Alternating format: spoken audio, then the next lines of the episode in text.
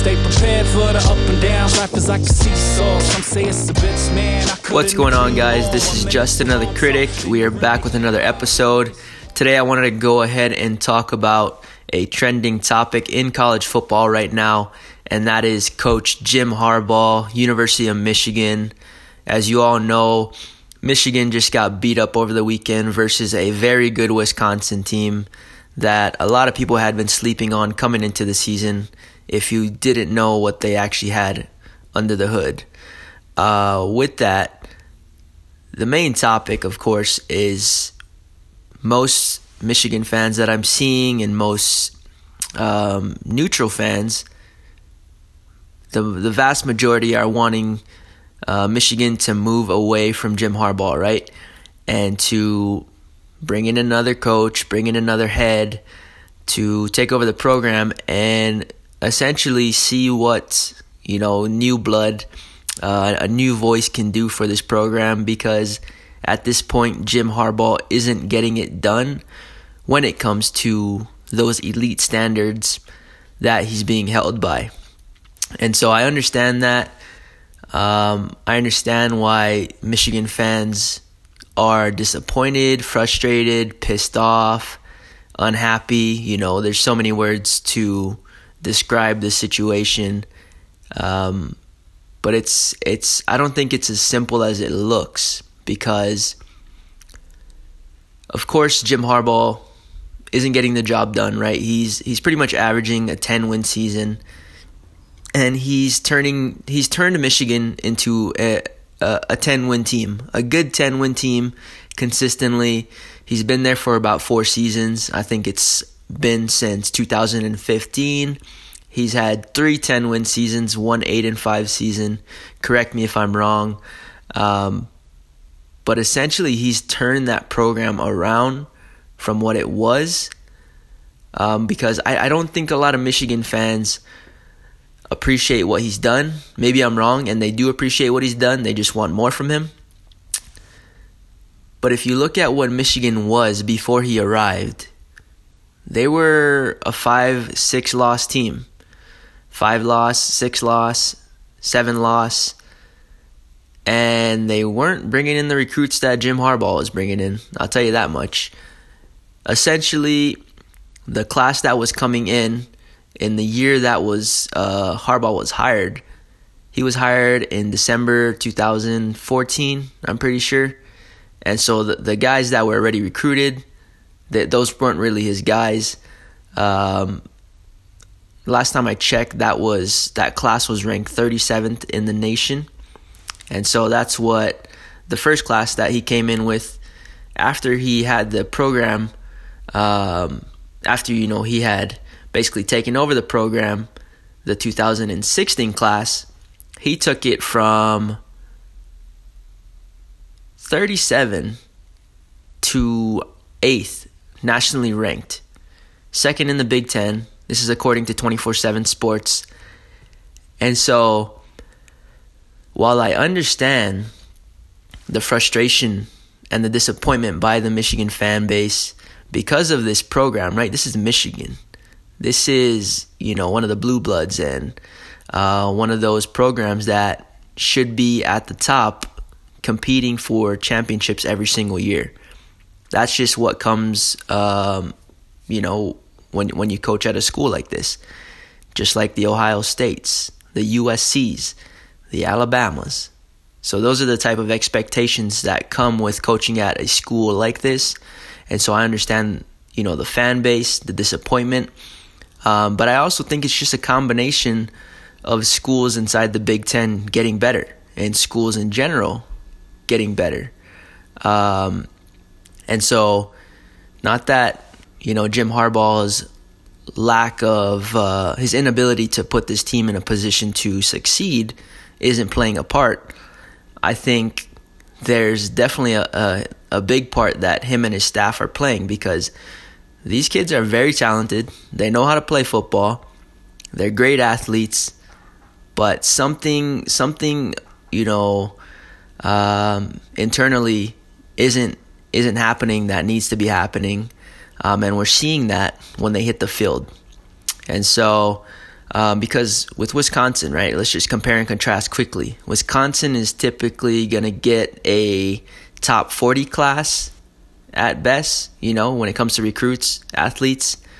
Um, and so they're, of course, they're not getting the best talent in the country, but they get their guys. They know what they're looking for. They have an identity. And so they take those guys, develop them, and they, they pretty much have a, a, a system that they have in place that they already know what what they want to turn these uh, you know turn these high schoolers into um, and help shape them to develop them into the the guys they need to be in order to succeed at that program in the system they have in place. And so right now, I feel like Michigan is lacking a system and an identity. Um, of course, because with those ten and three seasons, people weren't happy, so they were calling for more, and so and just recently, uh, Jim Harbaugh went out and brought in a new offensive coordinator, Josh Gattis, and so that is also something to take into account. A brand new system being um, put in place, those players having to learn that new system, and just because you learn it doesn't mean you're going to be good at it. You still have to be able to execute it, and that looks like where the disconnect is when it comes to game day they aren't they they aren't being able to execute it from what we're seeing, right? I don't I don't know what's going on behind the scenes. That's evident. And so as we're seeing, you know, as, as we've seen through the first handful of games, they're just not executing on the level that they were expected to.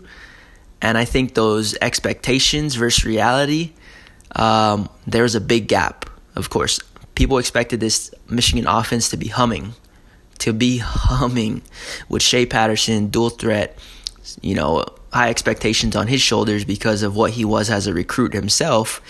But he's he has never really shown that at the college level. So I'm not sure why um, you know fans had put those type of expectations on his shoulders. And so switching to a new system, new coach, they just don't know who who they are. A year ago, they were built on defense, right? they're kind of um, basically a, a rich man's version of Wisconsin. They like to run the ball. They played really great defense, and they pass uh, essentially when they needed to or when, when they felt comfortable to. And so, uh, what we're seeing right now, uh, it, it looks like they are trying to evolve, right? Obviously, because they're trying to go to a more spread offense and adapt to Shea Patterson's skill sets. However, it hasn't seemed to work out so far. Um, it could just be an issue with you know getting comfortable in the system. Who knows? Not me. Um, there's still a lot more questions than answers at this point. Do I think Harbaugh should get fired? You know, I don't know because people people need to think about it if Harbaugh gets fired, who comes in next? Who's going to take his position? Who who's who's who's the candidates on the table? And do those guys bring the same value that he does to this program? Not only does he represent the brand of Michigan very well, he also brings in the top recruits in the country, and he's a consistent 10 win team. Now, I know that's not the expectations that you have for him, if you're a Michigan fan at an elite program like Michigan. But you have to appreciate how hard it is to get 10 wins in the Big Ten and in college football on a consistent basis.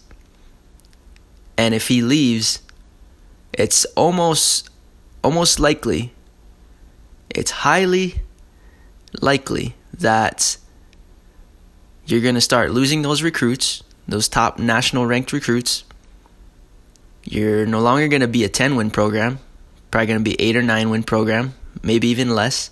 Because, like I said, before he even came in, they were losing anywhere from 5 to 6 to 7 games. And then he took over, had a 10 and 3 season immediately. Um, so I get why they want him out, but who's going to come in and take over? Who's going to replace him? who's going to be that coach to take them to the next level. Because obviously they're not performing on a very high level this year, but throughout the past years that he's been here, he's got them to perform um, pretty freaking great outside of the outside of the Ohio State performances, right? But Ohio State, they've got athletes themselves, so that's always been the test, and that's always going to be the thing that the fan base is going to gauge them on. Can you beat Ohio State? How do you look versus Ohio State?